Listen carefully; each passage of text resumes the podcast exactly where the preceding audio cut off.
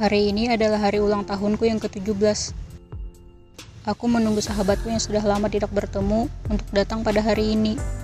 Dia bilang, saat aku berusia 17 tahun, dia akan datang menemuiku.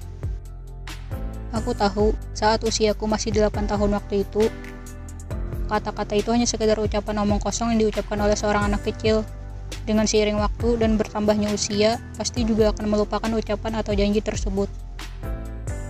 Namun, anehnya aku masih selalu mengingat perkataannya itu. Dengan gigi rongkang satu di depan, dia berkata seperti itu saat terakhir kali kami bertemu di halaman depan rumahku. Waktu itu ia sedang berpamitan denganku. Meika, aku mau janji sesuatu sama kamu, katanya waktu itu. Hmm, janji apa? Sahutku bingung. Aku janji akan kembali lagi ke sini saat aku sudah besar nanti, saat kamu berusia 17 tahun, aku akan datang bawakan hadiah buat kamu. Kamu mau kan tunggu saat itu tiba? Ujarnya dengan polosnya saat itu. Ya, aku akan tunggu saat itu tiba. Aku yang masih seorang anak kecil percaya-percaya saja pada saat itu. Tidak kusangka, hal itu justru mempengaruhi keseharianku. Aku selalu memikirkan dia pada setiap kali aku bersama dengan teman-teman baruku. Bahkan sampai aku remaja dan mulai tahu dengan yang namanya cinta, aku justru hanya terpikirkan perihal semua tentang dia. Aku menyesal pada saat itu kami tidak saling bertukar nomor ponsel. Saat aku mencari akun sosial medianya pun di berbagai aplikasi, aku tidak menemukan satupun miliknya. Aku benar-benar dibuatnya menunggu dengan penuh harapan serta ketidakpastian. Anehnya, meskipun tahu kecil kemungkinannya ia masih ingat, aku tetap menunggunya kembali sampai sekarang. Sampai hari sudah menjelang malam, aku tidak melihat akan tanda-tanda kedatangannya. Aku sudah menebak hal ini pasti terjadi. Karena mana mungkin manusia bisa mengingat janji yang diucapkannya hampir 9 tahun yang lalu itu. Aku tidak hidup dalam dunia novel. Jadi kemungkinan itu terlalu mustahil terjadi. Tapi tetap saja, lagi-lagi tubuhku tak sinkron dengan isi kepalaku.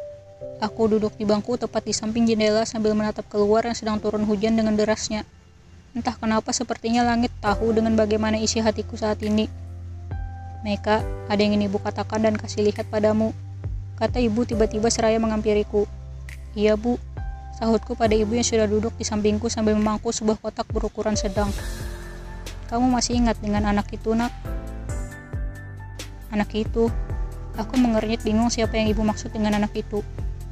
Biru, kamu ingat? Rupanya anak yang ibu maksud adalah dia yang selama ini aku tunggu. Aku lalu hanya mengangguk mengiyakan. Ini hadiah dari dia buat kamu, kata ibu dengan menyodorkan kotak yang tadi di pangkunya. Biru datang ke sini, Bu. Ibu tahu dia di mana sekarang. Kenapa dia tidak ketemu langsung sama Mei, Bu? Kenapa dia hanya menitipkan hadiah ke ibu? Tanyaku yang mulai berdebar saat tahu dia ada dan menepati janjinya. Jawaban dari semua pertanyaan yang selama ini kamu simpan untuknya ada pada kotak itu nak, kamu bisa membukanya di kamar sekarang, sahut ibu dengan mengelus pundakku. Tapi kenapa dia tidak datang kemari bu? Tanyaku sekali lagi. Jawabannya di sini nak, bukalah jika kamu ingin tahu semuanya, sahut ibu lagi.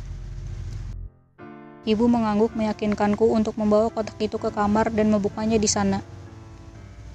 Aku lalu beranjak ke kamarku dengan perasaan berdebar bercampur dengan kegelisahan yang entah apa sebabnya.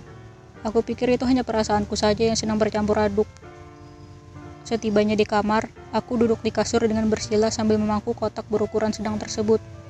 Dengan perlahan aku menarik tali pita pengikatnya. Kemudian kubuka penutupnya.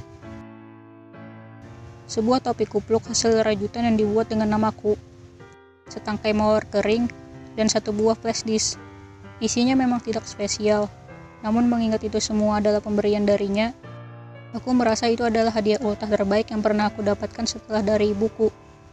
Aku tertarik dengan isi dari flashdisk. Aku lalu menarik laptopku dan memasangkannya di sana. Aku mencari folder yang mungkin ditujukan padaku, dan aku menemukannya, dan hanya ada satu-satunya bernama Formica Maple Slope. Aku tersenyum saat membaca itu, Secara tidak langsung, aku mengetahui perasaan biru padaku. Aku lalu membuka filenya, ternyata sebuah video pendek. Hei Meika, apa kabar sekarang? Apa kamu baik-baik saja? Aku harap kamu selalu baik ya. Aku tahu kamu pasti heran saat melihat video ini dengan tampangku yang masih seperti anak kecil. Video ini dibuat saat usiaku 10 tahun. Dan lihatlah, aku sekarang sudah tidak memiliki rambut sama sekali dibanding dengan kali terakhir kita bertemu saat itu. Maaf Meika, harusnya aku tidak pergi meninggalkanmu pada hari itu. Tapi, ibuku sudah tidak lagi bisa menahanku di rumah. Kondisiku sudah mulai memburuk pada hari itu. Meika, kamu jangan nangis lihat video ini sekarang ya. Sebab saat kamu lihat video ini hari ini, aku pasti sudah ada di surga. Aku akan baik-baik saja. Jangan sedih. Maaf, sudah buat kamu menunggu selama ini. Maaf juga sudah nggak jujur sama kamu soal penyakitku. Ah ya, gimana topi rajutnya? Muat nggak sama kepala kamu? Aku minta maaf kalau misalnya nggak muat. Soalnya, kamu yang berusia 17 tahun, aku nggak tahu ukuran kepala kamu akan sebesar apa. Simpan baik-baik ya, mawarnya juga. Maaf kalau sudah kering dan berubah jadi artefak. Bunganya aku petik sendiri loh dari taman rumah sakit. Semoga kamu suka ya hadiahnya.